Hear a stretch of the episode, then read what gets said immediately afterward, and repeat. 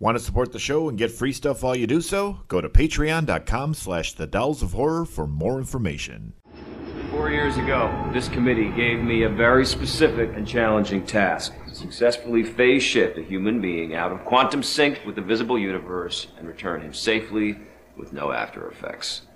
Well, we found that sending them to Never Neverland was easy. It's the getting them back that's hard, Primary DNA strands decaying on you? Along with cellular bond instability. How have you solved the problem? I haven't.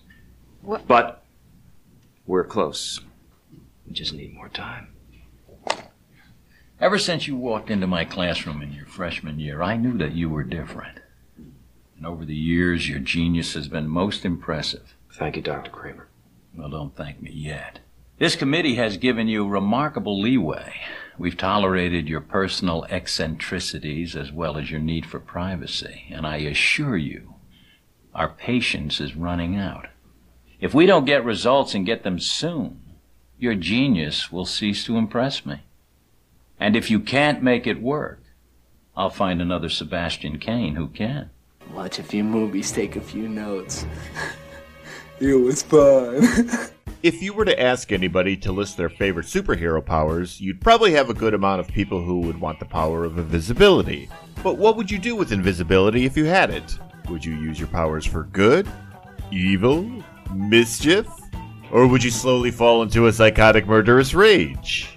You'd think that last one would be pretty rare, but that just goes to show you what happens when the success of a scientist gets completely erased, get it, by his own arrogance. As tonight, the Dolls discuss 2000's Hollow Man. And now, the Dolls of Horror. it's showtime.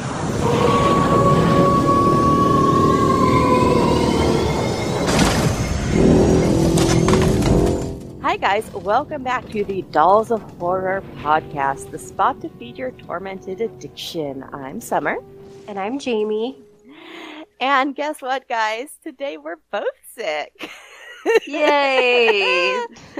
you know, just like just like Jamie did when we did Critters, I um I apologize for giving her my cold from afar. hey, it happens. Sympathy sickness is a real thing, folks. Right. From Chicago Check on to your Tucson. friends. all the way. The germs traveled, and I made you sick. I'm so sorry. Anyway, It's all right. Hey, at we- least we're not doing it alone. It's true. We're in this together. If we both Yeah. sound a little off this morning, that is why. Just a little disclaimer there. You all but know you like this husky, raspy voice thing that we got going on. All right, Well, you're man, welcome. Jack's sound is sexy. yeah. That's hot. okay, Jamie, but first things first, before we get into our movie, I have an announcement. Ooh, all right, lay it on me, So, Wolfman. right. so, doll collectors, for those of you that don't know, yesterday was Jamie's two year anniversary with our dolls. Two years. Oh, can't believe it. We're a toddler. Happy anniversary, happy anniversary, happy anniversary. Pour a cheerful toast and fill it, happy anniversary. But be careful you don't spill it, happy anniversary. Oh, happy anniversary, happy anniversary, happy anniversary, happy anniversary.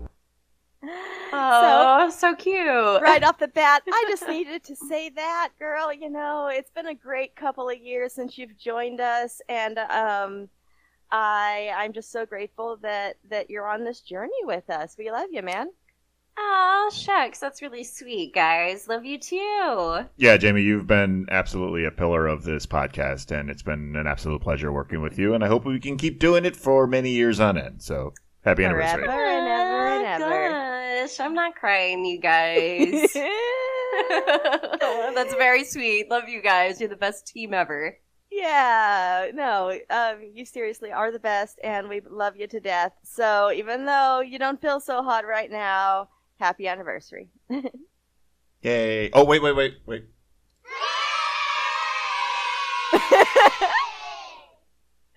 Amazing. Amazing. Okay, friends. So, tonight we are going to be discussing Hollow Man. Woo, Hollow Man. I have not seen this one in a hot minute, so this was like a rewatch I have not done in a really long time. When was the first time you seen this movie? Ooh, you know, I can't remember specifically. I feel like it wasn't that far off from when it actually came out. Like, I mean, I rented it. Like, I mm-hmm. didn't see it in theaters or anything because this came out in like 2000. So Yeah. I was like just getting into like middle school, high school, high school. Yeah. Yeah.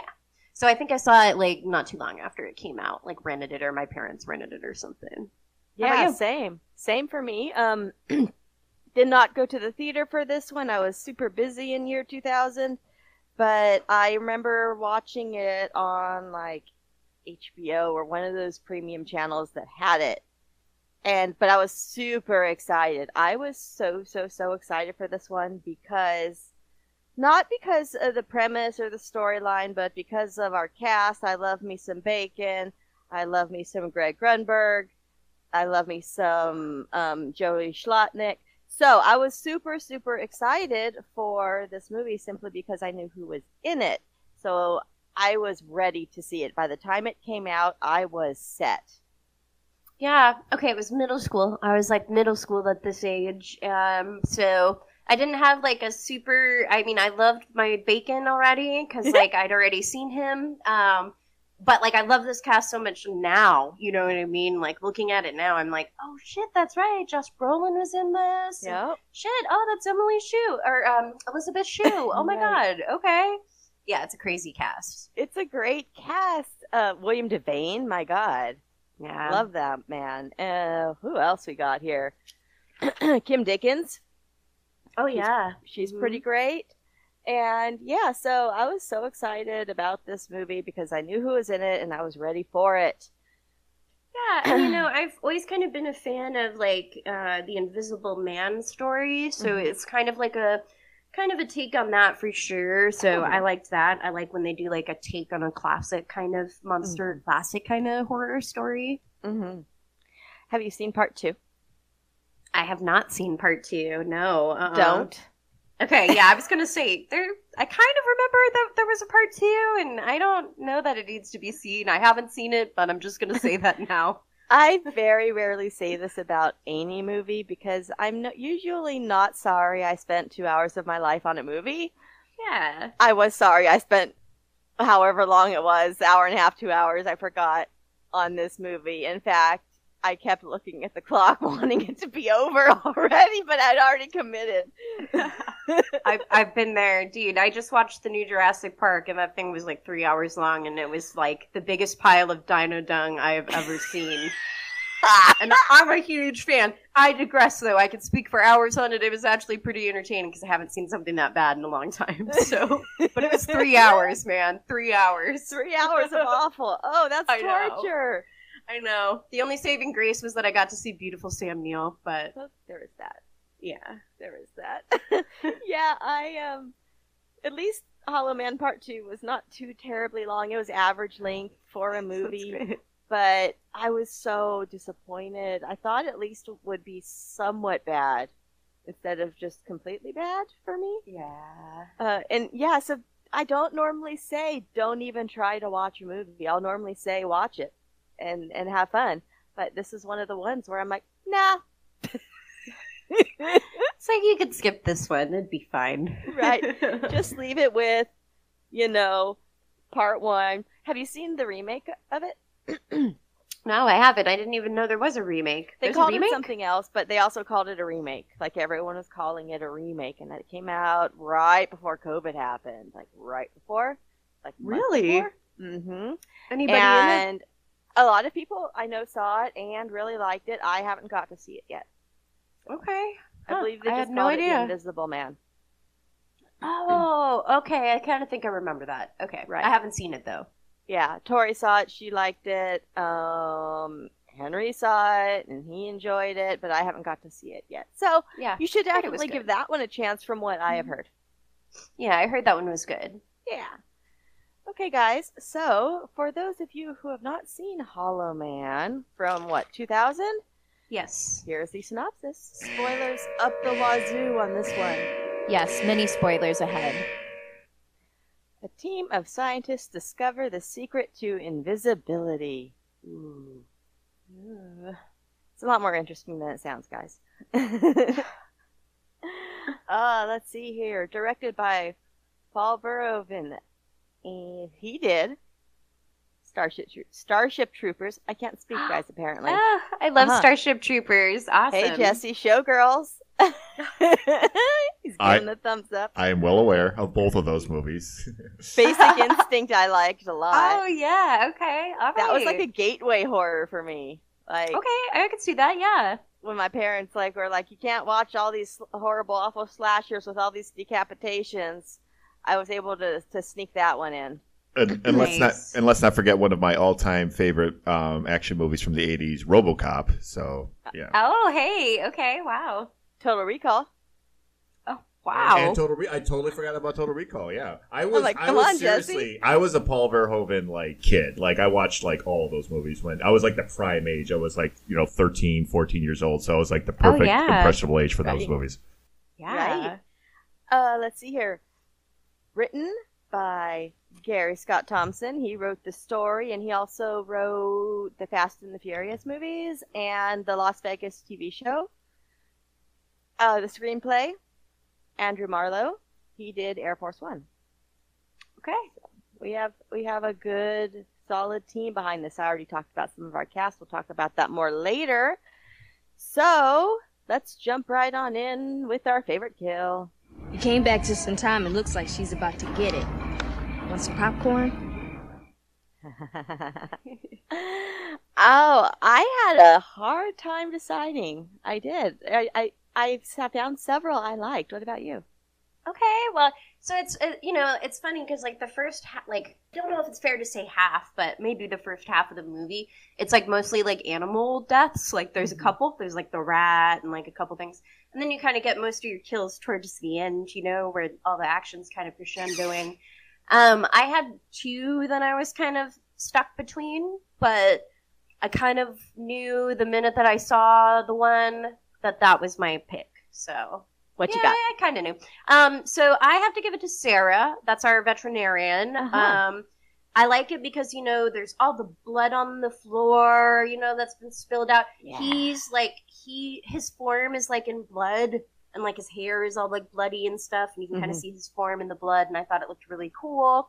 And uh, he basically like gets the tranquilizer thing and like gets her right in the chest, and then he takes her head and just like twists it.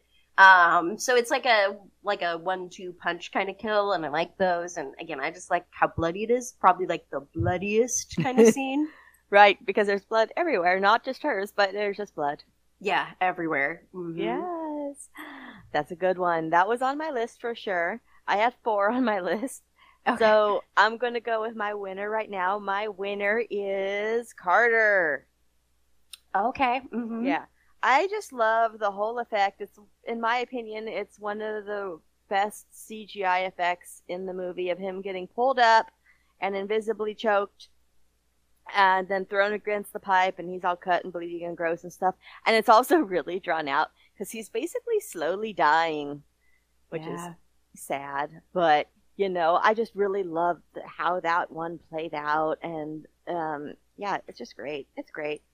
Yeah, the actor looks so much like my friend Seb, like um, David and my friend Seb, because like we're sitting there watching it, and then David's like, "Seb, Seb's in the background of that surgery or that like you know that procedure," and I'm looking, and I'm like, "Oh my god, it's Seb!" Like so. Anyway, that guy looks like our friend Seb, like so much, even his mannerisms. I was like, We've talked about that after before.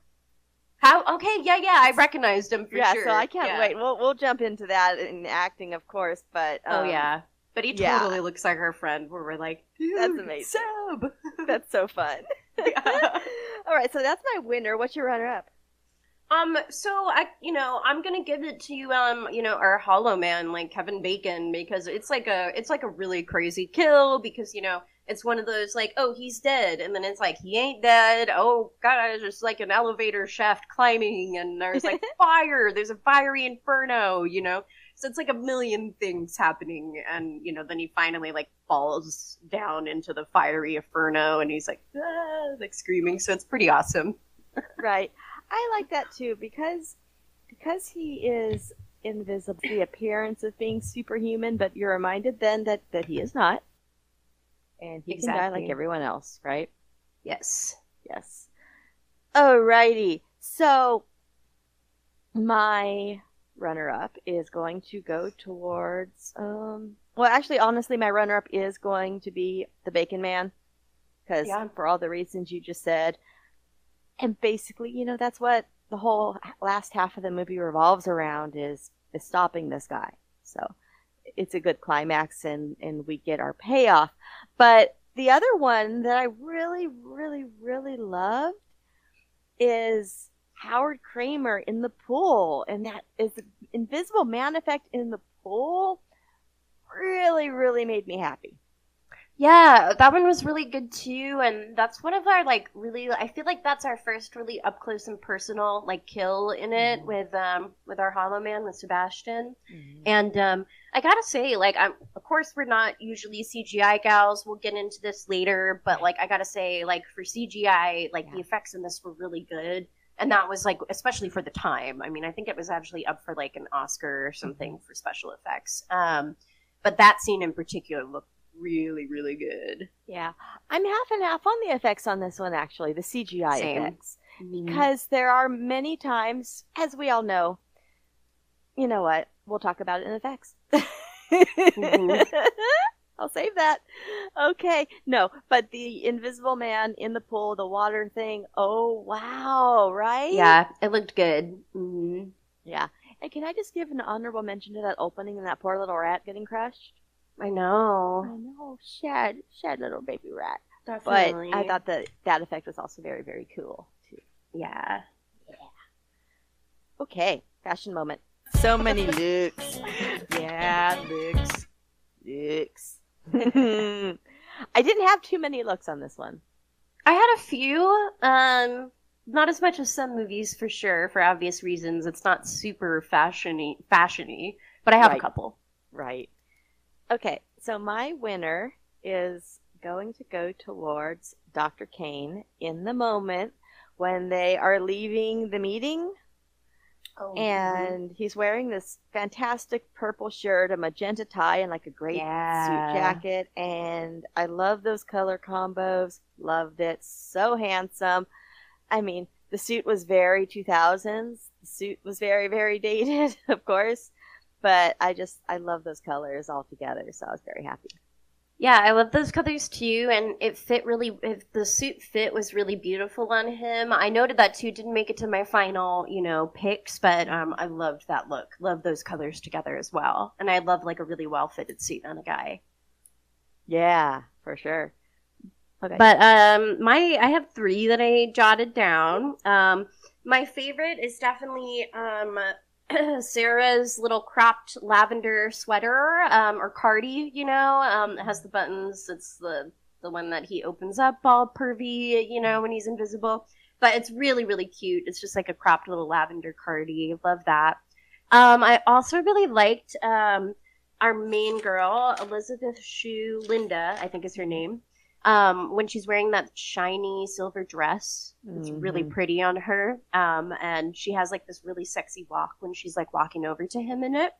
And then I called it his uh, kind of douchey leather duster that he wears in the beginning, where I'm like, okay, this leather duster definitely establishes him as kind of an egomaniac, a little bit of a dick for sure. right off the bat. Right off the bat. Between that and the car. Yeah, I know. And then the song he's singing in the car, but the Right. leather duster definitely gives it away. so good. Can I just have throw out this honorable mention to um, Carter's headphones? Oh, nice. Yeah. Uh-huh. By the way, I still wear that kind of headphone because I can't do the earbuds; they hurt my ears. So I still got like the, the little baby over the ear headphone, not the big guys, but the little ones. You have the big guys. Yeah. My mm, this sounds really weird. My head's too small for the big guys, and every time I move my head, they like slide off my head. Oh, hmm yeah. I have Yeah. a pair of the big ones at work because everybody can borrow them if they need to, Yeah. and then they like canceled out all the sound. So Yeah. I like those. Yeah, I got I got some little guys that looked like they came directly out of like 1999. and I love them, and they have cords. I'm telling you. Nice. Um, yeah, so they're like my signature headphones. And honestly, some of the attorneys I work for, they need to use headphones for part of their job. And sometimes they forget them, so they always come running to me, Summer, can I borrow your headphones? yep. Everybody runs to me for headphones too at work. Right. Mhm. Everyone makes fun of the 90s headphones until they need them. Yep, exactly. Right. So, yeah, honorable mention to Carter's headphones. Nice. That almost made it in my prop list because I, I I do have like a collection of Walkman related props in movies we have done. I know Intruder was one I wanted the Walkman. Oh, I love Intruder. Oh, so like your bucket of guts props, I would just have like a row of headphones. Headphones, cool. Right, right. Alrighty. Best hair. How's my hair? Hurricane proof. Hey, it's all about the hair. Ooh, ooh, ooh, can I go? Yeah. So my winner goes to Josh Brolin's Hot Guy Poof. Mm, it's good. In some moments, it's more poofy than others, but it Definitely. was good. It was good, right? Um, honorable mention to I called it party hair, which is Elizabeth's party hair. It had the perfect amount of wave. It was beautiful. It went with the dress. It was great. Yeah. Um, oh my god. So like her hair throughout the whole movie I loved, loved, loved. Like it's shorter than I would ever wear. It's a little shorter than I would wear. It's um definitely curlier than I could ever do, but Right. it's so nice on her. Love it on her. But uh, my favorite hair is especially at the end, like when she's been fighting and things are crazy. So her hair is kind of crazy, and I just love it. Um, honorable mention to um, Kevin Bacon's kind of floppy, like you know, douchebag haircut, I guess. I don't know what it is. It's kind of fluffy, and I like it.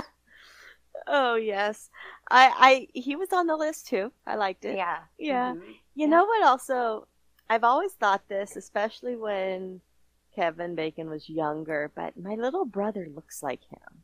They have the same features, and including the same like turned up nose.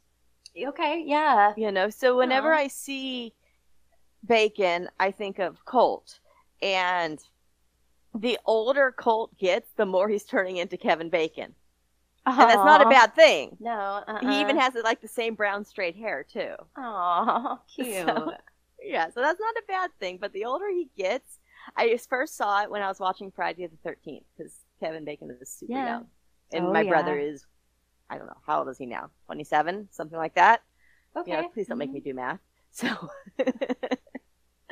right. So, but yeah. So every time I see Kevin Bacon, I think of my baby brother. Aw. Yeah. Okay. Prop we would like to own. I brought something out from my tree. Where did you get that? I didn't have very many on this one. Did you? I had two things that I really wanted, but um, yeah, that's this one I I, kind of like panic two. wrote things down throughout the whole movie. Same. I did have one. I had one that I really liked. Um, again, I was going to put the headphones on, but I decided not to because I wanted that to be a fashion. But I really love, you know, this one for me, it's all about Carter. It really is. I want his head cast. Nice. Yeah, love it. Yeah. Love it. I would love to have Greg Grunberg's head, decapitated head on my wall, along with the rest of the decapitated heads I've picked out from all the other movies we've done. Line of heads, line of Exactly. Put the headphone under, like which one corresponding headphone belongs to which head. exactly. There you go. You gotta have the set. I do collect them all. Yeah, exactly. Um, my favorite thing for sure that I really want the most is um Sebastian Hollow Man's like mask. Um. I would just like hang it up somewhere. I guess like throw it on occasionally. you know, just like party favor, whatever. You know, got to get myself fancy for something or whatever. Um, but I love it. Like, that's It's like re- your pretty woman face. Exactly. That's probably why I picked it because it was, it's like totally. I love it because it's like really creepy looking. It's definitely like off.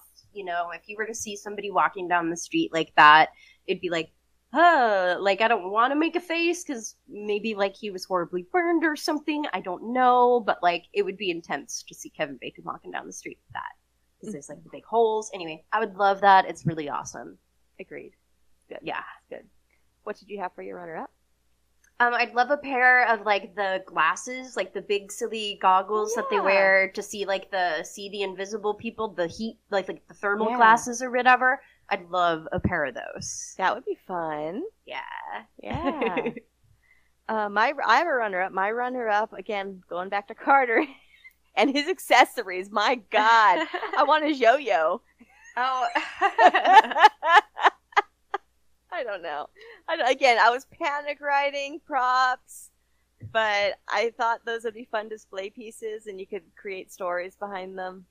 Totally. Yeah. And if no one's seen the movie, they'll believe it. And if they have seen the movie, they'll be like, "Hey, that sounds a lot like this movie I saw 20 years ago." So Kevin. Bacon. Yeah. right? and then you could continue. Yeah, that really happened. You didn't know? Mhm. Crazy. right. All right, y'all. It is time for epic lines. But before we do epic lines, it's time for an ad break. Now there's about 20 of them out there. What will we do? Don't worry, we're safe in here. They'll never get in. Why is it that in every zombie story, people always think that their safe haven is invulnerable? I know. It's like, hello, the walkers are totally gonna get in. You better get ready for it. No! Diane, get behind me. No, it's not stopping. Do something, Jack! and another thing, how come nobody in a zombie story has ever seen a zombie story? Do you know how much time in human life would be saved if just one person in the group was up on the genre? What do we do? Aim for, the, head. What? Aim for the head. You heard them. Aim for the head. Quick, Diane, I think we should try and fix the barricades. I think we should listen to them. Now, that's the first good idea they've had all episode. I still don't think they're gonna make it. Aim for the Head, a weekly podcast covering the hit AMC programs The Walking Dead and Fear the Walking Dead. Join hosts Diana and Steve as they recap and discuss the latest episodes. Aim for the Head, available on iTunes. You can also follow them on Facebook. And now for epic lines. Boy, the next word that comes out of your mouth better be some brilliant fucking Mark Twain shit, because it's definitely getting chiseled on your tombstone. Oh yes, so many lines for me in this one. I I've always thought this movie is super quotable. So yeah, what did you have? Um, well, I went with three. It is pretty quotable. Um, okay, so I'll just start with my. Okay, so my third one. Um, I just thought it was funny because okay, like Kevin Bacon just like drops trow, you know, and you get like full Kevin Bacon butt. And I just had a little like hee hee, um, and I made like a little noise when it happened. So I had to note, and like again, it just like speaks to how like full of himself he is, and like Yes. anyway, he's like, ladies, please, this is science. Ladies, please. This is science. Was like, I see you. No, that was just gratuitous Kevin Bacon butt, and I'm okay with it. So it had to be done um, in this movie. um, so I thought that was kind of fun. And then um, my next one is they are starting to have a discussion about, like, you know, uh, what would a human or what would Sebastian do if he was actually invisible? Like, what would that enable somebody to do, empower somebody to do? Mhm. And somebody says, well, there's human nature and there's Sebastian's nature. Yep. The question is, what would you do if you knew you couldn't be seen? You ask me, the whole thing gives me the creeps. I can't even take a piss without wearing my thermals. Like anyone wants to see that. How do I know? Are you asking us what we would do or what we think Sebastian would do? What's the difference? There's human nature and then there's Sebastian's nature. He's always joking that he's God. Yeah, because it gives you a really good. First of all, it's that like ethical quandary that they're dealing with, and Mhm. then um, of course just reaffirmation that like everybody's starting to feel a little nervous about Sebastian and like what he will actually do with this newfound ability. Um, but my favorite one, I just think it's really, really fun. I it made me laugh. Um, I listened to it like twice in a row, and it made me laugh both times. And uh, so Sebastian says, you know, how come when you say yes, sir, it sounds like fuck you? And Sarah says, practice. How can you morally justify injecting Isabel with the serum before you've even tested it? Because it'll save time. Fine, then you can mop up afterwards. You think I'm trying to kill Isabel with the new protocol? Kill? More like liquefy. That's prepped. Well, your objections are duly noted and summarily overruled. Yes, sir. How come when you say yes, sir, it kind of sounds like fuck you? Practice. I have used that in my life, by the way. Yeah, it's so sassy and like perfect. I love it so much. I do love it. It's so good. That was one of my favorite lines ever. It's one of my favorite memes I've made too. Awesome. So yeah, it's a good one. I'm glad you mentioned that one because that was one of mine. So now I can Take move that off on the to list. other Mhm. ones. Right? Excellent choices, by the way. Thank you. Okay, so my number three, second runner up, it's going to be between Sebastian Carter. Tensions are heating up. They can't get him back to visibility state. And he's just getting frustrated that he's being experimented on over and over and over again. And he says, Carter, next time you do inventory, get me an exercise wheel. And he's like, Yeah, sure. Where the hell have you been? I told Carter. I was getting a little stir crazy. I went to my apartment to pick up some stuff. Bullshit. I went to your apartment. I know you did a hell of a lot more than pick up some stuff. I had no idea what you're talking about. You of all people, how could you? And what exactly did you see in my apartment? I saw your face, your clothes. Sebastian, in public. Why did you have to go out in public? I'm still project leader. It's my decision to make. You're right. It's your decision. But if you leave the compound again, I swear I'll go straight to the committee. So that's it, huh? I'm officially a fucking lab rat. You volunteered for this. You knew there could be consequences. Carter. Yeah. Next time you do inventory, Yeah. get me an exercise wheel. Oh, yeah, sure. and I just I love the scene for things that you can't just hear their facial expressions. And Carter's expression after he says yeah sure, and he's like oh wait he was being sarcastic, and I just told him I get him an exercise wheel. Oops. I know, and again, that guy looks so much like Seb. Um, like Seb's awesome, and he works at like my dispensary, and he's like the greatest. Um, but it's totally like how Seb would react to. I feel like. oh, I love it. So it's Shout not out just to like Seb. his, his looks, it's Carter's mannerisms. The whole thing is is Seb. Yes, love it. Love that. That's so fun. Oh my gosh. Yeah. Okay, first runner up, my number two. It's going to be again. I love these characters. The characters of also can't remember names. Frank and Janice. Okay, mm-hmm. these guys together are great. They make me laugh. It's awesome. So my next two lines are between them, actually. So the first one is going to be when they're entering their compound office, whatever you want to call their little quarters, and she's describing, you know, her date from the night before. And what was the clientele like? Oh, check this out. This guy comes up to me and he says, I like my women like I like my coffee. you believe people still use that line? Maybe he meant cold and bitter. Ah, very funny. so good. Maybe it wasn't a date. I missed that part. But anyway, that's the point. so I've good, heard, yeah. I've heard that line before, and it makes me like laugh and roll my eyes every single time. Mm-hmm. Cold. And I think cold and bitter. My winner is also between them, and it is when they're getting ready to turn Sebastian invisible and wondering if he's going to die or not. Are we ready up in heaven? Ready. Mary's rolling. Let's just hope we're not making a snuff film. Rolling. If it is a snuff film, I got dibs on his Porsche. Janice, how can you say that? Sorry. Porsche's mine.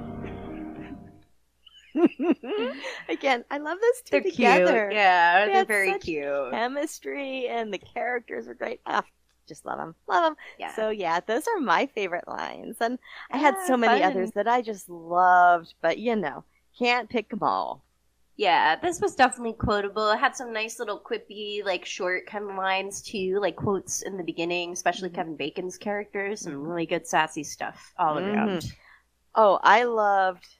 Um, there were some that I just loved, especially in the beginning where he's like, "I am a goddamn genius," and Yeah. also, and also when he's like, "Da Vinci never slept, said it was a waste of time." Yeah, I, I wrote both of those down in my original notes. Yep. Mhm. yeah, it is so cute. All right, acting. I know every face in here. I got a respect for the unknown actor. again, great cast. We love this cast. Okay. Let's start off with our leading lady, our final girl, our heroine, Elizabeth Shue. What are your favorite Elizabeth Shue things? Gosh, she's been in a lot. You know, honestly, I probably I I think of her in like Leaving Las Vegas, Adventures in Babysitting, um, Piranha 3D. yes, ma'am. Those were like the top top ones that I wrote down. I know I know her in some other things as well. Yeah. So, can we just mention the fact while we're talking about her that I made a note on this and I didn't put it in the right section. Hold on. Okay. So, there's that moment when she and Sebastian are talking about their past relationship and, and he's like, "Do you ever wish you could turn back the clock and try again?" And she goes, "I'd say that kind of time travel doesn't exist." And she started Back to the Future 2 and 3. Mm-hmm. She did. so there was that. I love Firstborn. Have you seen that? No, I've been meaning to. I've passed by it several times and I've always thought it looked cool, um, but I haven't seen it yet. That was one of those blind buys that I bought at Blockbuster or whatever when I had to pick five movies to get two free and I couldn't find all five, so I just picked something in the horror genre and it was really decent. Cool. Yeah, it looks kind of cool. Also, Karate Kid. Mm-hmm. Mm-hmm. And House at the End of the Street. Did you watch that one? No, this one came up uh, in a recent episode. I haven't seen that one yet. Right. Okay. Sebastian Kane, played by Kevin Bacon, the Bacon Man. We all know everyone of the, that listens to the show knows I love me some following, and I that, that's probably my most favorite Kevin Bacon role ever is the following. Oh, I mean, I still haven't seen it. Um, I mean, man, there's multiple ones that pop to mind right away. You know, I loved Tremors, like always loved Tremors, of course. And you know, of course, Friday the Thirteenth. We definitely know him from that. Wild Things. Um, actually, it blew my mind because I loved Balto as a kid. I had no idea the voice of Balto was Kevin Bacon until like this this podcast when I was doing my homework, and it blew my mind. Where I was like, that was Kevin Bacon. Kevin Bacon was that sled dog. I had no idea. he was a wolf hybrid and he had to bring the penicillin, you know, across Alaska or wherever he was. I had no idea that it was Kevin Bacon, but it is. I love Flatliners. Oh yeah, you know he's also um he's also going to be in the new Toxic Avenger movie. I did not know that. Okay, very Yeah. cool. I don't know who he's going to be yet, but he's going to be in the new Toxic Avenger remake, which actually stars Peter Dinklage as the Toxic Avenger. All right, which is interesting. So right. That's gonna Kevin, be a Kevin's going to be involved with that. Yeah. uh, Stir of Echoes. Have you seen that? oh, I haven't seen that yet. Mm-mm. Jesse gives his seal of approval for Stir of Echoes. It's so good, and also Such a like, good Flat- movie. So good. Flatliners and Stir of Echoes are both Chicago movies. Nice, cool. Yeah. Super creepy, really good stuff. And of course, I mean, our singing and dancing selves have to mention Footloose. Oh yeah, of course, of course. But again, his catalog is extensive. You can't pick just one thing for him. So yeah, I mean, there's more stuff that I know him in for sure, but those are just some. Those are just some hits. for sure. Right. Alrighty. Matthew Kensington, played by Josh Brolin. I have a Josh Brolin story. Can I tell you my Josh Brolin story? Yeah, please do. So, around year 2010 ish, my friend came in from out of town. He's one of my swing dancer friends. So, of course, we spent the whole weekend going to various blues clubs, dances, and just danced the whole weekend away, which is my ideal weekend, honestly. And we were at the Green Mill. And in walks Josh Brolin with his then wife, Diane Lane. Oh my gosh. Yep. And might I say, so much more handsome in person. He's a very handsome man. Right. Very, very handsome man in person. And my friend danced with Diane Lane for like two dances. Oh my god, that's so that's fucking cool. I took pictures. They're somewhere. Again, this was 2010. I had a razor phone, but I did have my actual camera with me because that's what I did. You oh, know? Oh yeah, I always And- had my digital camera with me. I'd put Right. in my or whatever. I'd always bring it with me. Yeah. Right, right, exactly. Because you never know when that kind of moment is going to happen, and it was really, really fun. So anyway, that's my Josh and Diane story. Um, yeah, Oh, how awesome. yeah. He was very, he was very nice. Um, he was very, very polite. He was very nice to, to everyone who Aw. was staring at him. You know, they weren't staring at her, but they were all staring at him. She looked different. He looked like him, but she looked, she looked different than she Okay. does in the movies. Um, but yeah, so it was really, really fun. Um, what are your favorite Josh Brolin roles? Oh, he's awesome, but I really like No Country for Old Men. Um, he's great in that. True Grit is good. Um, Goonies, of course. Dead Girl, I really liked that one too. Um, I also really liked him in, Her- in Inherent Vice, which is a newer I don't one. know that one. I know Mhm. the name, never seen it. Yeah, Joaquin Phoenix is the lead. All right, all right. Mm-hmm. Oh, for me, Mimic, Oh, mm-hmm. hmm American Gangster, yeah. and Wall Street Part Two. Oh, yeah. Mm-hmm. Not the best movie, but he was great in it, of course. Right? For sure. Yep. Okay. Kim Dickens plays our girl Sarah. I love Sarah. Oh, Sarah's great. Right. I haven't seen a lot of her though. I've seen her in a few things. What about you? Okay, she's one of those people where I totally thought I had seen her in more things than I did. Like, I feel like she reminds me a lot of another actress. I can't quite pin down who. Um, but you know, I really liked her in Thank You for Not Smoking. Mm-hmm. Same. Um, that's one that I noted for her, and I think she had a little arc, like a seven episode arc in um, Sons of Anarchy, which I watched for a bit. Mm-hmm. And I liked Gone Girl, and she's in that. All right, all right. Um, haven't seen those. Okay. She was, and I, I, this is something else I have not seen, but I know it's really popular. And Clark gave me shit for not mentioning it once, um, when someone was in something so iconic, and that was Fear the Walking Dead, Oh, mm-hmm. right? And then she was in The Gift, which was pretty decent.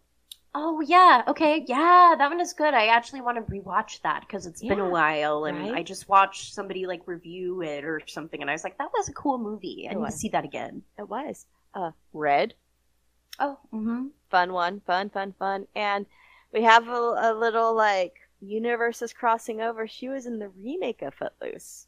I saw that. Yeah, I didn't see the remake of Footloose, but I saw it on her list. You know, it was not terrible. It was okay.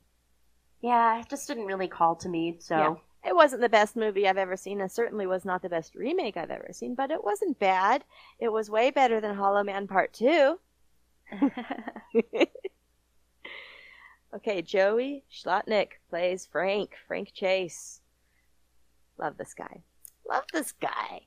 yeah, he's great. He's really fun. Any anything he pops up in is like great. Yeah, I love, of course, Blast from the Past, his character, and that's hilarious, right? Yeah, I love that movie. He was in Twister. I love Twister so much. Entourage. We all know I went on a big Entourage binge a couple of years ago, revisited Okay. the whole show.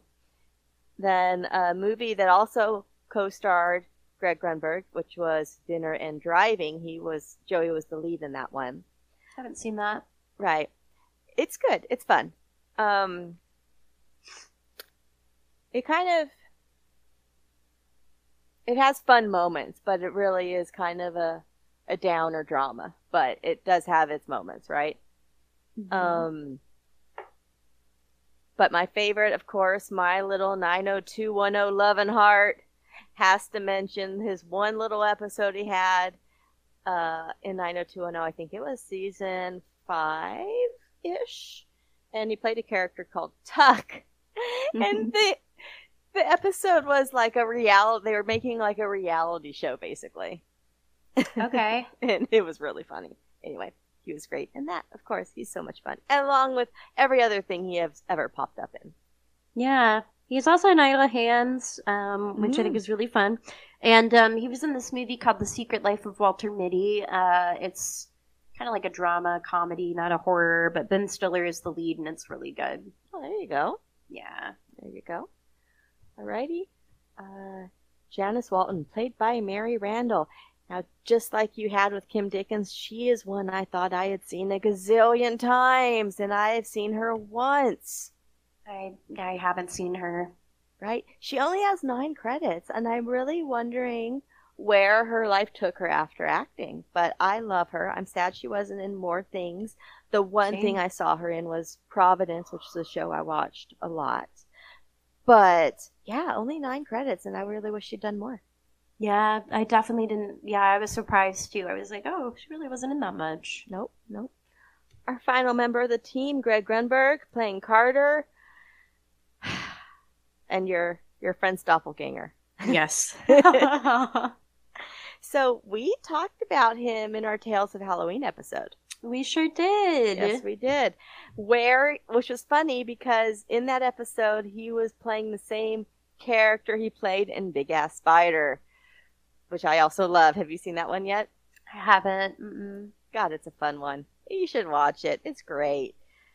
But let's go back. Let's go back to the beginning. I have kind of he's been on my radar since he did the trauma movie called uh, Witchcraft Part 5. I think it was Part 5. I've not seen that. They've made like 30 of them. So he was the early one. He played um like a bartender. But yeah, he was also snarky in that, so that's why I I liked him. Continuing on, I then watched him in Baywatch, Ned and Stacey. Uh this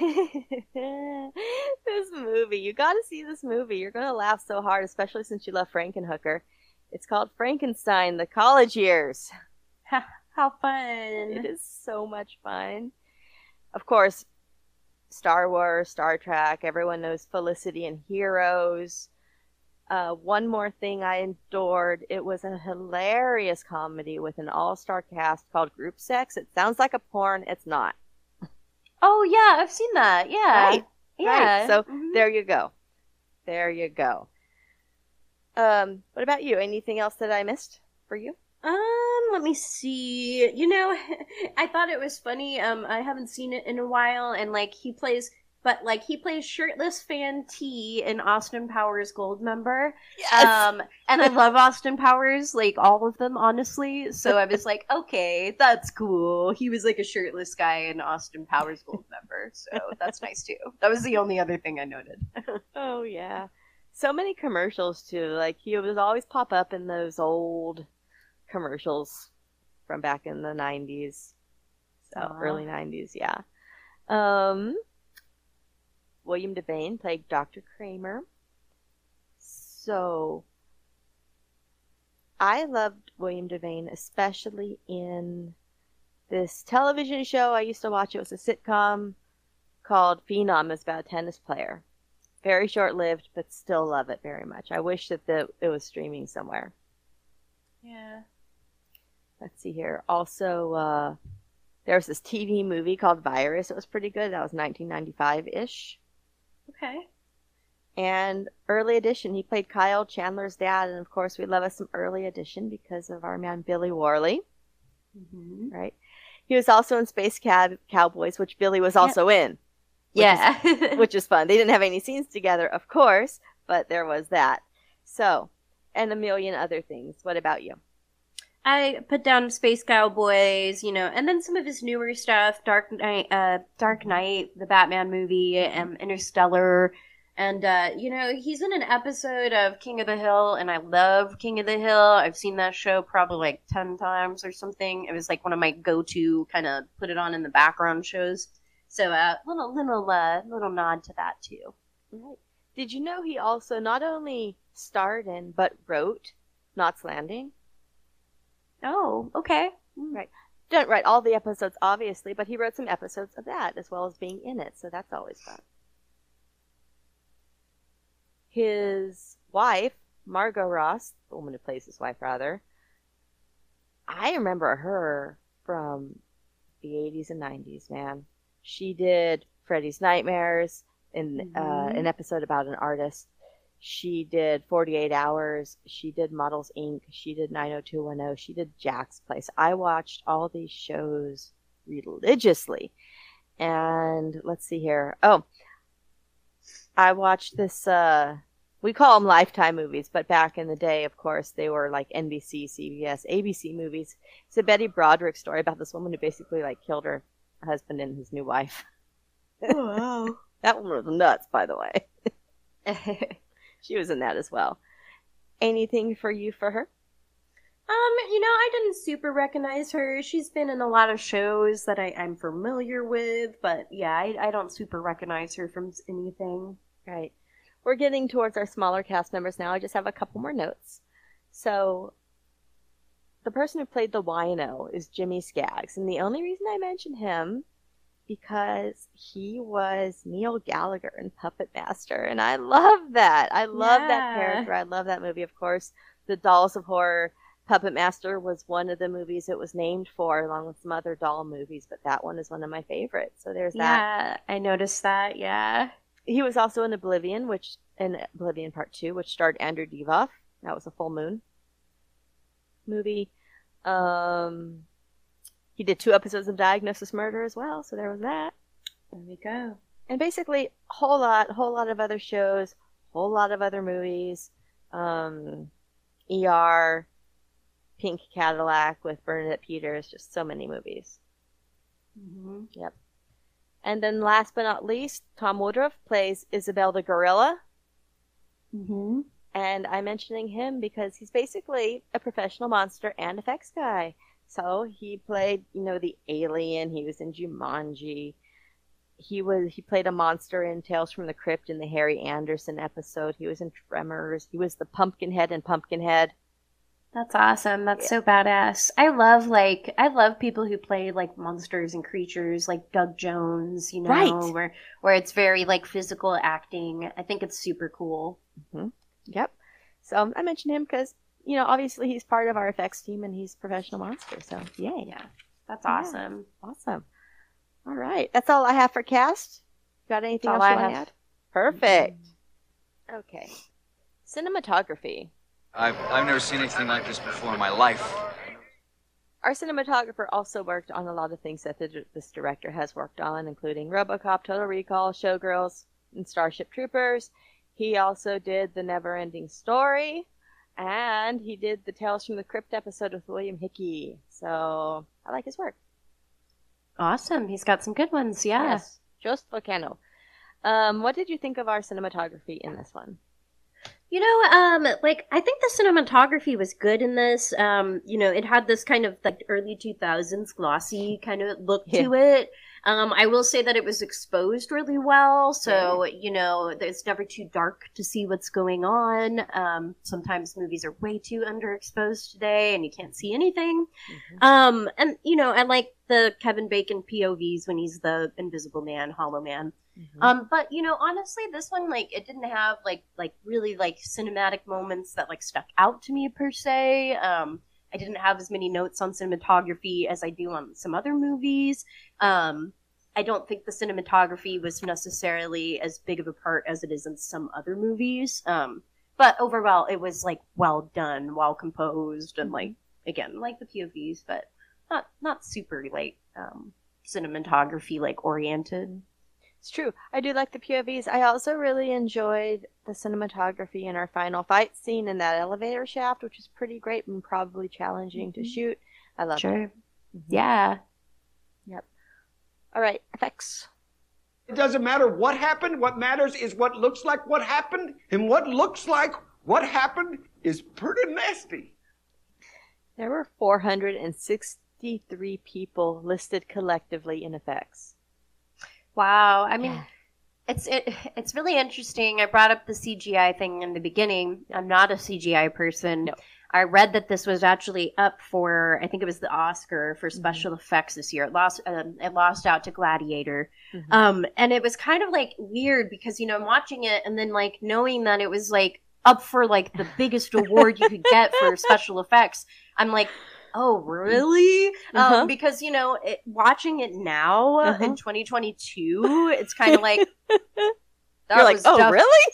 Yeah, I was like, yeah, I can see my Gladiator one. Um, yeah, it's like, no, that's definitely CGI. That's definitely not fooling me. I know that's CGI.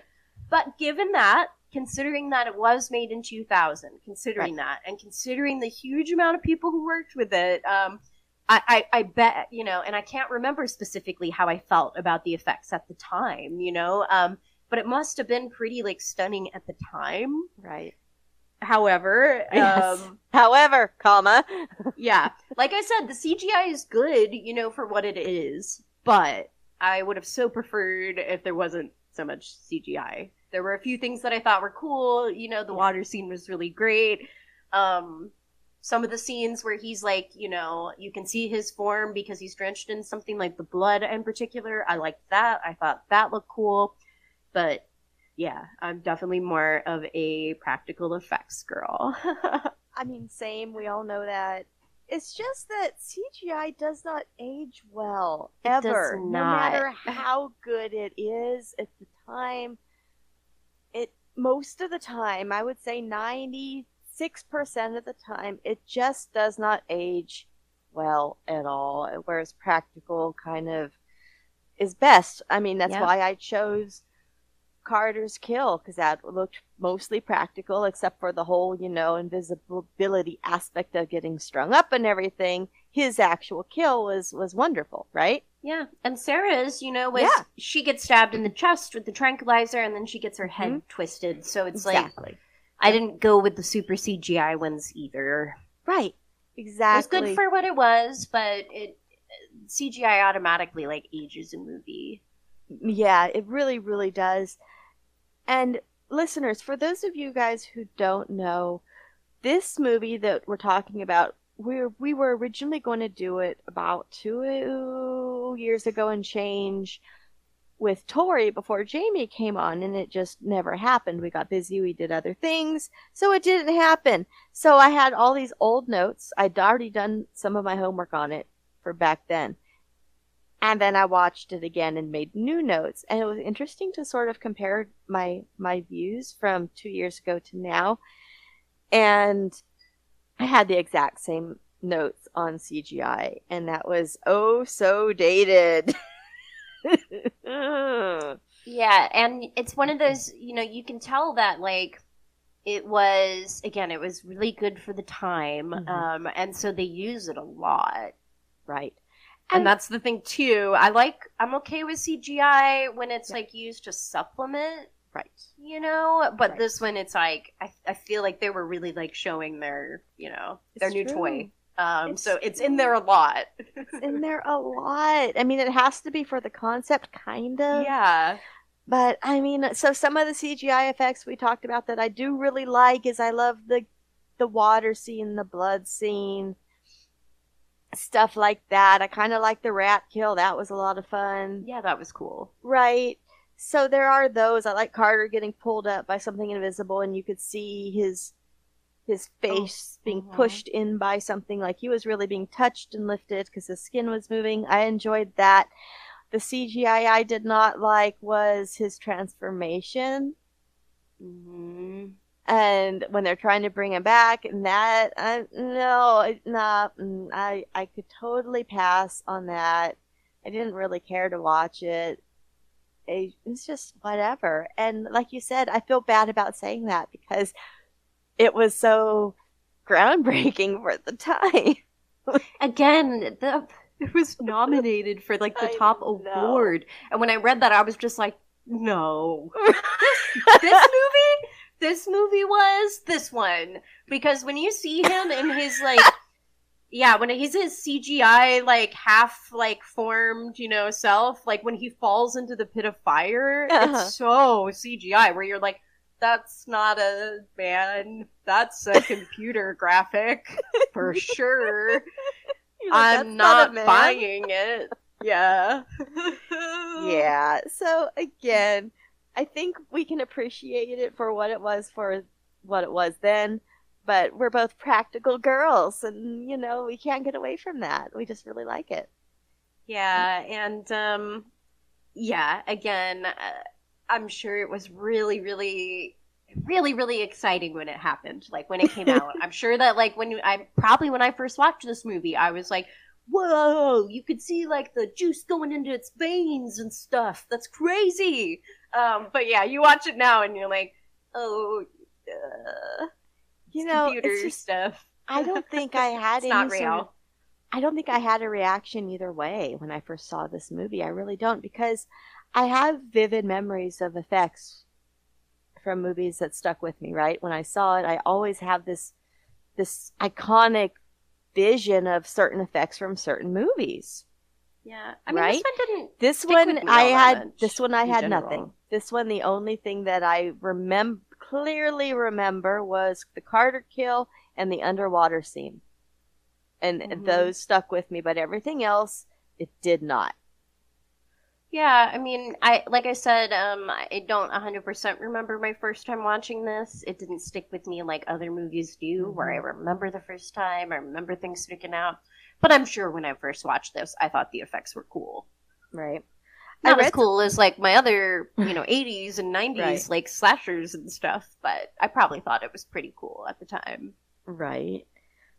So speaking of effects, I do have some fun facts on effects that I read, and you know, as always, disclaimer: read on the internet might not be true, right?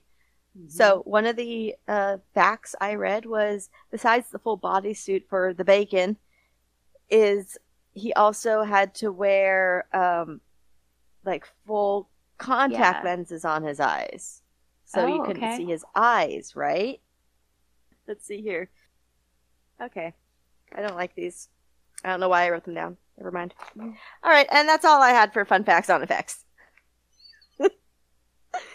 okay, music. I mean, our composer on this one, of course, is the iconic Jerry Goldsmith, right? He did Mhm. everything, everything out there. So, yeah, there was that. Um, as far as like our our mainstream music, I just called it Millennium Rock. Yeah, that, that kind of like sums it up pretty well. Yeah. Any thoughts on our orchestrations or our music? Um, you know, I didn't make a whole lot of notes on music. Um, you know, when I noticed it, it was like very like cinematic feeling. There was some real like kind of mad scientisty kind of vibes at the beginning, especially in the orchestration. And then um I just made a note of um Kevin Bacon in his car, you know, his little sports car, singing along to this like made to fly like rock song. Yeah. Um, I love when you have characters like singing along with the radio in a movie. That's I, I have like a soft spot for that. So um, I did note that, and I was like, this guy is such a this guy's such an ass. Like this is the song he's singing along to right now. Okay, but I liked it. Okay. Yeah. And again, going back to our compositions, like you said, very cinematic, and this is what this composer does best. For those of you who don't know the name offhand, and you should, but if you don't, horror wise, he did the Omen theme. He did Poltergeist. He did Magic. He did Psycho Part 2. He did Gremlins. I love the Gremlins score so much. It Me makes me want to dance. Uh, he did Warlock, The Haunting, Alien, and on and on and on and on and on. So super heavy hitter, big time, big time. So yeah, awesome. Um, yeah. The only note I had was Millennium Rock. Yeah. Aging. God, I look 20 years old. Oh.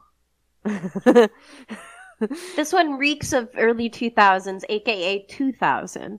Oh yeah. Right. I'm like when I got to this section of my notes, I was like, oh dear. Oh, from the computers, like the technology itself, The um, phones. Like, yes. Ugh. to the actual CGI, like we said, you know, the Uh-huh. whole the whole kind of glossy look of the whole thing.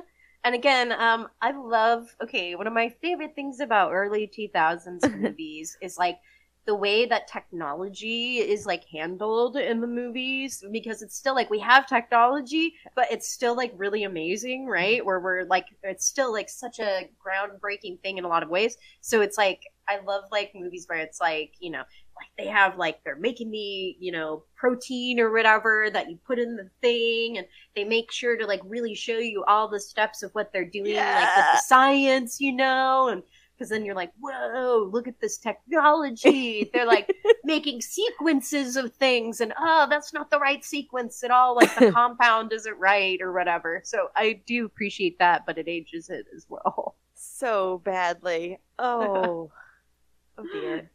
Yeah. Yeah. I mean, and then uh, you know, even the cast. You know, you look at the cast, and I mean, they have careers outside of that too. But just everybody together in Mhm. that in that group, you're very like, okay, this is definitely like an early 2000s movie.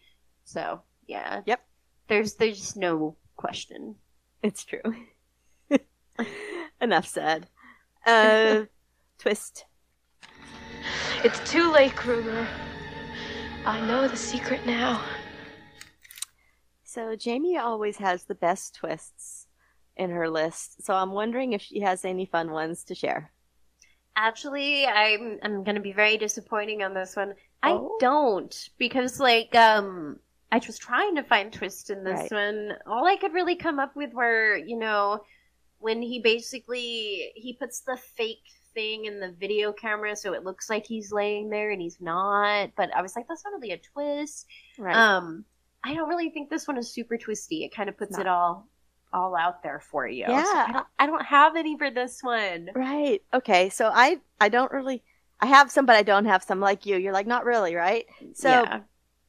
the one thing that I first wrote was that Sebastian turns bad, but then I said to myself, but he was always bad. I mean, honestly, the only reason he wasn't acting out on his badness is because he could be seen.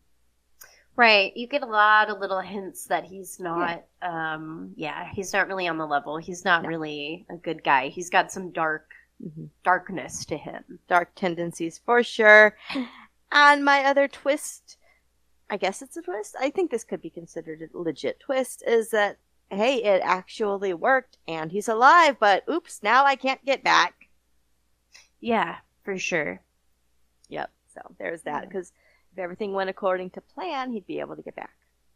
True. So that's kind of twisty a little bit. Um, I don't know. I think on my first viewing of this, I kind of expected him to survive. I don't know why. Okay. Just the bad guy normally does survive in the end, and he didn't. So for me, that was a little twist. I'm like, oh, he actually died. They go. They won. They won. Do people ever win in these movies? They need a sequel. Maybe you know what? Again, maybe that's maybe if he'd won and come back, that'd been better. I was gonna say they still made a sequel somehow, but yeah, yeah, yeah. So, you know, I think uh, I would have liked a better sequel if we had followed our two survivors and continued their journey on this quest for invisibility. I think that would have been a funner sequel, in my opinion. Ooh, it would have been cool to see um Linda Mm-hmm. have the same, you know, maybe she becomes the invisible person and then what would she do with that power, you oh, know? I like it. I like it. Where it's it. like, See? you know, they're they're really like, oh, you know, they they have their morality when they're not the person invisible, but will they still Right. have their morality when they have it? right i would just love to to know what would happen to these characters and and their scientific journey after this anyway. Because even though they were technically fired the guy that fired them is dead now so are they still fired? I'm just wondering. True. did they did he have a chance to tell anybody before he got killed? Is that's my question. Mm-hmm. Okay. Pacing. What are you waiting for, huh? What are you waiting for? You know, y'all know I don't really like a long movie, and this one is standard long. But I I thought it just moved right along. I thought it was great. Yeah, for the most part, I think that this one, um, it is a longer movie, but I there's not too many moments where No. it feels like it drags or anything. No. Um, there's just the way they have it set up and the way that the story kind of moves along keeps was it interesting. Yeah, it was perfect. Everything is exactly where it needed to be. We have our discovery phase of the of the movie. We have the introductory phase where we're knowing about all our characters and their relationships and dynamics with each other, and then we have our third act where all the shit hits the fan and is pretty great. So Yeah. I think it was very well laid out. hmm Yeah, that Hollow Man is a real creep, a real perv. Yeah. ya. And, And he was like that before he became hollow. They Yep. made that clear. I will say that like the scene where he unbuttons Sarah's shirt, like her cardi that I loved, it's kind of intense. Like, you know, where you're like, that's like scary. It's a little it's pretty creepy awful. for sure. Yeah. Yeah, it's pretty that awful. defi- that definitely gave me the heebie jeebies. Mhm. It's creepy. And t- let's talk about our characters again. She wasn't the only one that was creeped out by it. Janice was totally creeped out by it. Yeah. Right? Mhm. Yep. Oh, I thought of another twist. Ooh. um, the crew didn't know. Like, they didn't, like, the rest of the staff, except for the three of them, they had no idea that this was not approved. Oh, true. Oh, oh okay. Yeah, yeah. And Mhm. they're like, fuck, we're all gonna get fired. You ruined my whole career, motherfuckers. So there's that. Yeah. So, yeah. It's true. Mm-hmm. It's true. Okay. Scary. we are laughing. I mean, nah. Yeah, like I said, you know, it's uh there's moments of like real like creepiness, you know, discomfort, you know, because like Mm-hmm. When, yes. when he's watching like the lady across the way, you Mm-hmm. know, there's some discomfort, but not like scary, scary, just like uncomfortable, but not. I've seen like far more uncomfortable movies, like for sure. yeah, yeah, it's true. So. Story. Tell us the story. What story? Yours. I like it. I like the way it's laid out. I like. I like it. I do. Yeah, again, it's a it's a cool take on the Invisible Man. I like what they did with it. They kind of like modernized that story. Um, and yeah, I I like that. You know, question. I always like movies where you have that like question of morality, and really you're looking at like the biggest monster, like the biggest thing to fear is like man as human beings, right? And it's like, what would what would a person do with like you know a power if they could not be seen? Like, what would happen to their morality at that point? So I like I like movies that kind of ask that question, make us look at our own like morality and like Mhm. what we would do in that situation. So I like that. And like they said in the movie, are you asking us what we would do or what Sebastian would do? hmm I like when people are the bad guy at the heart of it because I mean, people are the scariest thing of all, really. That's a fact. Mm-hmm. Overall movie rating. I just wrote dun dun dun music. Love it. Oh, okay. Oh, oh, mm. I'm torn. I'll let you go. Yeah, this one was kind of hard for me to rank too. Um, for me, it kind of falls somewhere in the middle. Like, I think that this is a really enjoyable movie. Like, I really enjoyed rewatching it. It's been a while since I've seen it, so it was kind of like, oh wow, like yeah, this is fun. Um, definitely not one that I've like watched a lot. I don't watch it over and over and over again.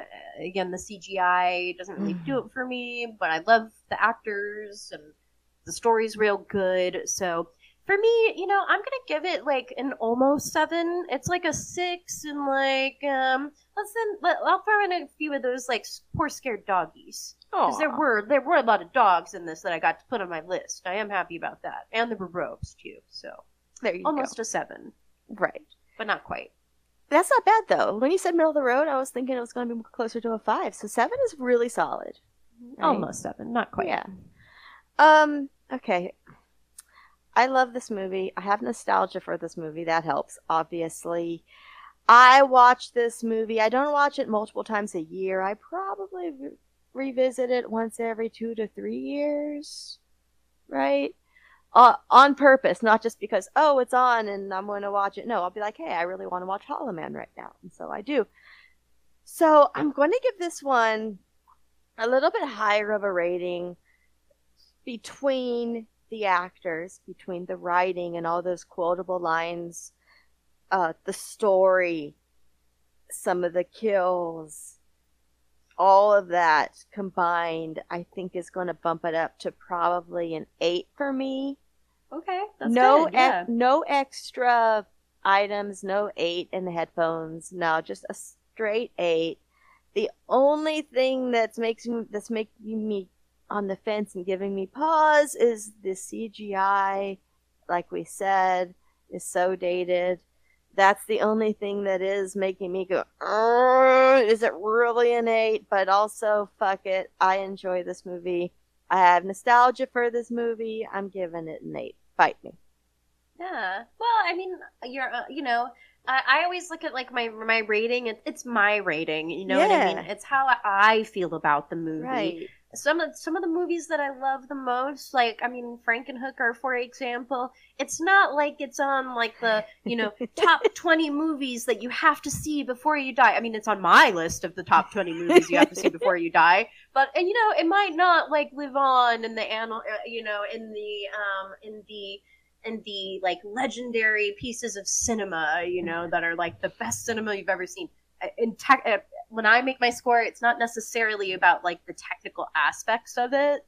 It's my score, so it might be a shitty movie, but it could still be a it could still be a nine for me. Yep. Yeah. Right. Exactly. Okay. Thank you. Yeah, of course, of course, Yeah. it's an eight for you. That's great. It's an eight. It's an eight for all those good things I said, despite the dated CGI.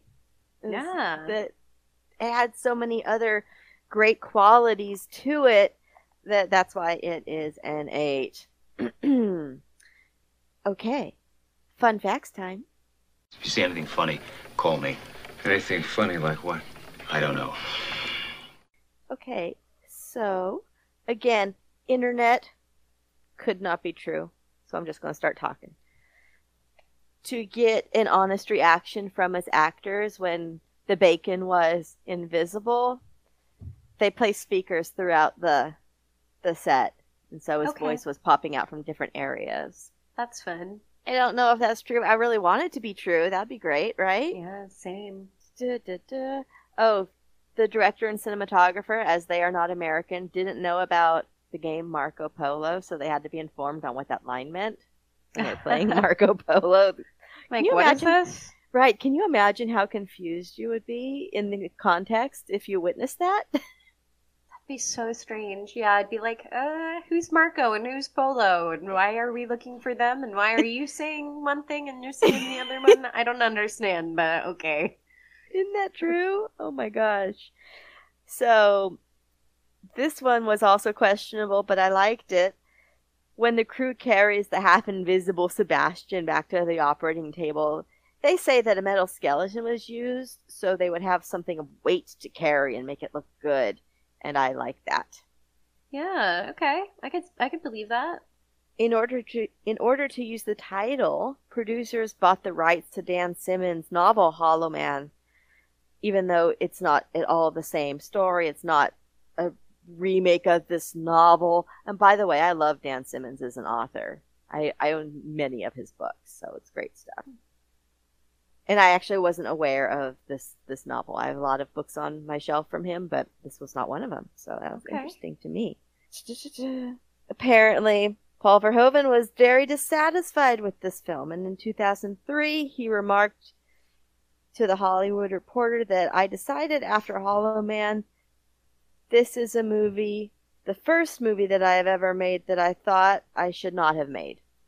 Oh wow. I know, and I'm like, dude, you're you're you're being too hard on yourself. It was fun. Mm-hmm. Just just go with it. It was a fun ride. Jesse, you'll like this one. The software used to track Sebastian had the logo Omni Consumer Products on it from RoboCop. Oh, sweet! I never noticed that. I'll have to look for that next time. Yeah, That's little great. Easter egg hiding in there for y'all. If you like the RoboCop. Da-da. This movie started filming in April of 1999. The film uses the word fuck 45 times. Okay, I gotta tell you too, the weirdest thing. So I rented this on Amazon, right? That's how I Mhm. watched it.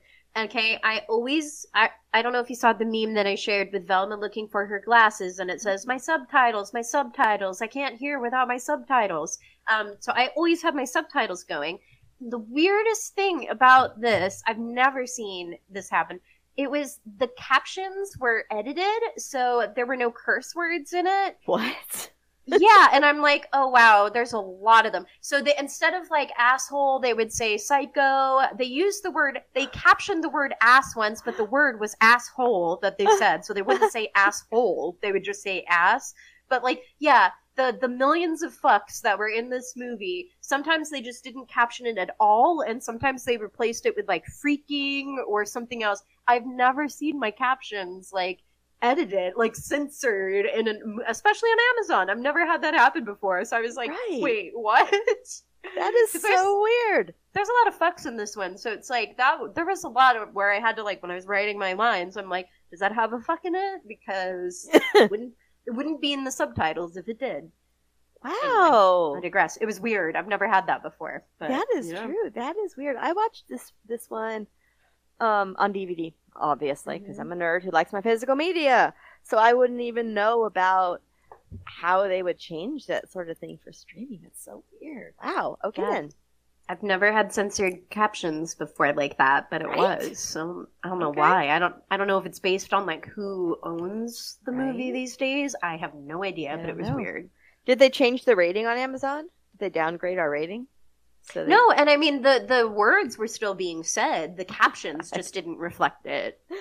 Uh, it's offensive to your eyes. I don't know. Yeah. So no, the movie itself wasn't edited.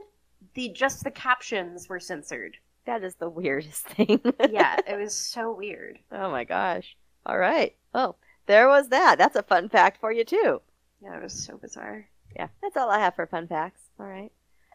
I will say that this movie has eight taglines, which is pretty fun. I love taglines, so I was like, oh wow, it's got eight of them. That's pretty fun. Do you have them in front of you? I do. Um, Bring them on. Taglines. What would you do if you were invisible? How far would you go? Okay, then there's think you're alone, think again. then there's there's more to fear than you can see. You trust your eyes, you rely on your senses, you think you're alone, think again. So it's a longer version of the other one. Right. One is just open your eyes. I like that one. Um, Um, think invisible, be invisible. I like that one. Uh, I'm what gonna use would that you- for my life. I like that one too, yeah. what would you do if you knew you couldn't be seen? And then lastly, if you can't see him, if you can't find him, you can't stop him. I love taglines, so What's your just- favorite out of those? Oh my god, there's so many of them. But I think I I have to give it to Think Invisible, Be Invisible. I think I like not the last one, but the second to last one. What was that one again? what would you do if you knew you couldn't be seen? What was the one before that? Think invisible, be invisible. There's open your eyes. There's more to fear than you can see. You trust your eyes, you rely on your senses, you think No, you're that's not it. alone, think again. what would you do if you were invisible? How far would you go? Yeah. Think you're alone, think again. Yeah, I of think I think second to the last one is my favorite. Okay. That's a lot. Yeah, I can't choose so many that I can't keep them in my brain. I was gonna them. say you'd need the list in front of you I to like in front of know. Well- Jesse, what's your favorite? Well, what I love about that list is that all of them, except for one, like truly try to like sound poetic or you know very very mysterious or ominous or whatever and then there's one that's like just like a straight up like street interview question like what would you do if you couldn't be seen like yeah, I know. think invisible, be invisible. like just just there's just no poetry to that whatsoever it's like what would you do if you were the main character in this movie I- i'm out of ideas like so One was uh, literally just open your eyes, so it's just a command. Like it's a movie, open your eyes, and it's like they're open. I'm watching a movie. Like I'm not taking a nap right now. Uh, back to the think invisible, be invisible. I don't know. I like that one too because Goofy. you know, y'all know we've been listening to a lot of Mama D. D Wallace on her podcast, which is about manifesting your own destiny, right? Mm-hmm. And I'm thinking to myself, would that work? Think invisible, be invisible. Can I manifest that? hey, worth trying. right. Oh, those are good, Jamie. Thank you for that. Yeah, you're welcome. Yeah. it is time for shout outs. All right. So, first, as always, we have to shout out our Patreons, John, Daryl, and Mike. And there was much rejoicing. Whoop, whoop, whoop, whoop. We love you guys. Thank you so much for Love believing in us every week and all the messages and, and wonderful, kind words. We love you. Yes. Yes. Artist Clark. So what are you, an artist or something? These are rather good. They're very good, actually. Oh, you know, Clark art, man. Enough said. So good. Yeah. So good. Love his also, work. shout out to Clark because he um he sent me the link to the Adventures of Pete and Pete Halloween episode last night because we were talking about comfort movies and Yeah. he was talking about that and I was like, I love Pete and Pete. I haven't seen that in ages. Where'd you find that? So he sent me the link. Thanks, Clark. Aww. yeah, Clark's the best. I love Clark. It's true. Author David O'Hanlon. What's that book about? Oh, this is something special. Oh man, his Babysitter Massacre series is great, and he is making a Dolls horror novel on us. How great is that? So cool. I know we keep talking about it. It's a coming. It's a coming. You can't rush these things. You can't. Nuh-uh. No.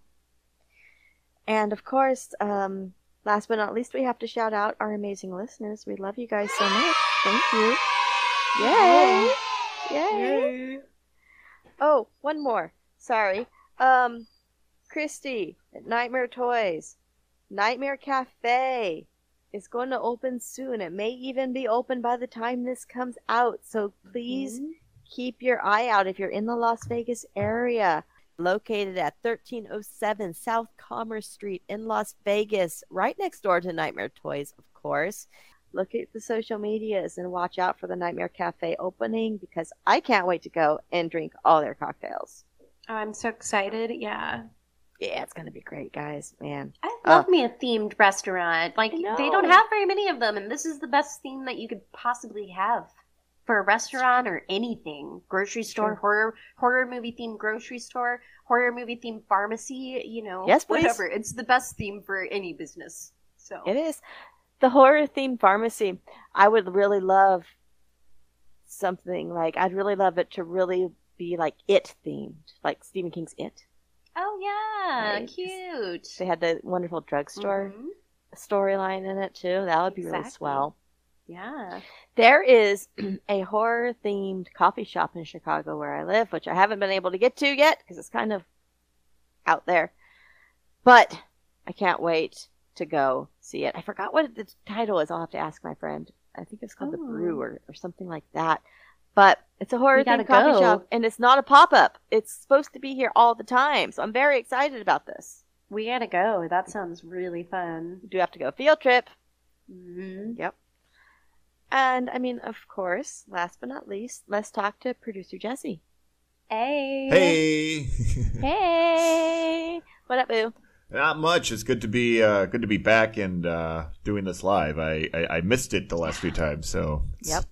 So yes, Because you had to go be a grown up and work. I know how to go hawk some T-shirts and everything like that. So, and uh, speaking of which, um, listeners, just want to um, give a heads up. I'm not sure the timing of this um, as compared to um, when this gets released versus when it's actually going to go into place, but um, we're going to be making some uh, changes to our uh, merchandise, and basically it's going to get a little bit more streamlined and everything. But um, I'll have more details on that as time goes. But um, keep your eyes open on the social medias, and uh, yeah, we got some uh, good things coming at the next um, Days of the Dead uh, convention. So yeah, Yeah, new and exciting things. It's going to be great.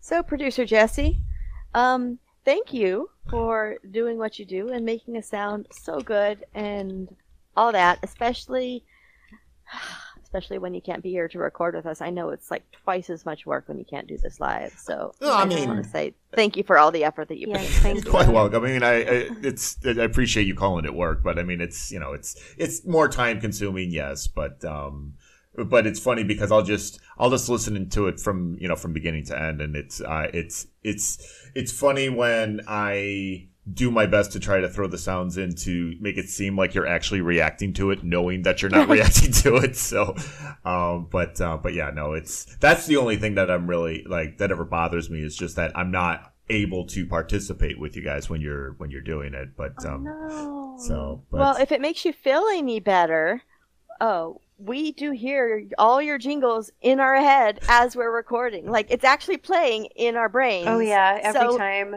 It, it is there. It's just we're the only ones that can hear it. Oh yeah, Jamie has replaced my Monty Python clip like more than once when she just like took it upon herself to do the much rejoice. And I'm like, if you want to do it, I'll I won't edit that out. Absolutely. it's So- true. I mean, we we hear it. We hear it in our heads. It's- so definitely, you are you are still there. Your presence is here, even when Oh, you're yeah. I am your Pavlov. So. Even when you're invisible. Oh yeah. Well, yeah, I guess I guess to make it make here. it turn around full circle to the theme. Hey, way way to tie that up nicely, Summer. So, and on, and on that note, I just want to also give a special thanks to all of you listeners out there for all of your tremendous support. And just to point out that all of our Dolls of Horror goodness can be found at thedollsofhorror.com, including episodes, interviews, merchandise, and more. You can follow us on the social medias on Facebook and Instagram at the Dolls of Horror and Twitter at just Dolls of Horror. And if you prefer email and want to reach out, say hi, give some feedback, or even some movie suggestions, you can at the Dolls of Horror at yahoo.com. And if you're willing and able to help support the show so that it can keep growing, please feel free to check out our Patreon page at the Dolls of Horror, where you can access our entire back catalog, where we usually have upwards of several unaired episodes at any given time. And in addition, you'll get a free Dolls of Horror t-shirt in the style of your choice, which you can check out on our website, or simply follow the link in the description. Thank you, Jesse. You know it. Okay, one final announcement for you listeners.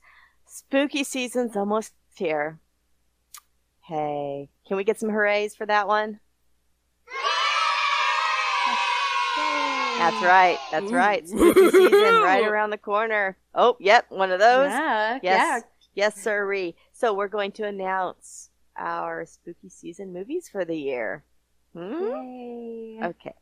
So, in no particular order, we are going to do this October Halloween Part 4 and 5 because they go together. So, two episodes, but like we did with Part 1 and 2, it's going to be a continuation.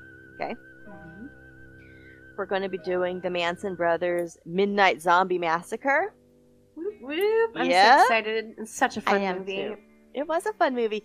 And we talked to them last year around this time when the movie was getting released. Mm-hmm. So we are very, very, very excited to be able to break down this movie.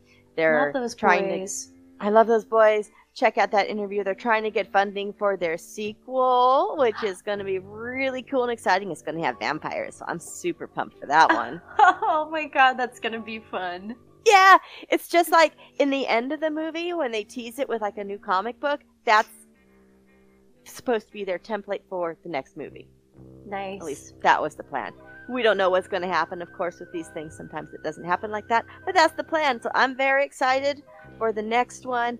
And last but not least, we have our listener pick. I'm calling it a listener pick because it has been recommended to both me and Jamie separately and together over and over and over again by you guys, and neither of us have seen it yet. So it is so exciting to delve into a brand new movie that neither of us have seen. We don't have nostalgia for it, and it comes highly recommended by so many of you guys, and that is The Barn. Yeah. So if you're one of the people who recommended it, or you just love that movie and haven't recommended it yet, definitely tune into that and let Mm-hmm. this us know. Let us know how you think um, or what you think of this movie because I'm really excited to see it. People have been talking about it a lot. I know. People have been telling me I need to watch this movie for at least one year, maybe two. Same. Yeah. Same. And I have no, guys, I'm trash. I have no excuse for not getting it done before now. Um, but I'm very excited to have the first viewing of this be for this episode. It's It's gonna be great. Yeah. Because you know we all we all know that we love us some brand new watches. We've been doing that a lot more lately, and I'm just having a blast with these new It's movies. so fun. Yeah. Yeah, so good. All right, so that's our spooky season lineup. Um, I guess I'm done. Are you done? I'm done. All right, and with that, I'm Summer. I'm Jamie. And you have been listening to the Dolls of Horror. We will talk to you later. Bye. Bye.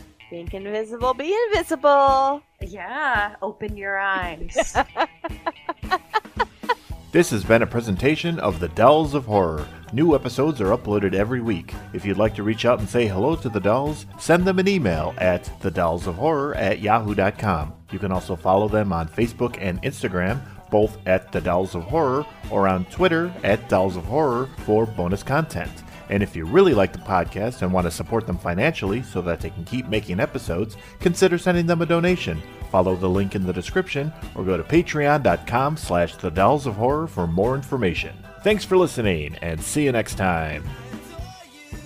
I read that this was actually up for, I think it was the Oscar for special effects this year. And it was kind of like weird knowing that it was like up for like the biggest award you could get for special effects. I'm like watching it now uh-huh. in 2022. It's kind of like, yeah, I was like, yeah, I can see my Gladiator one.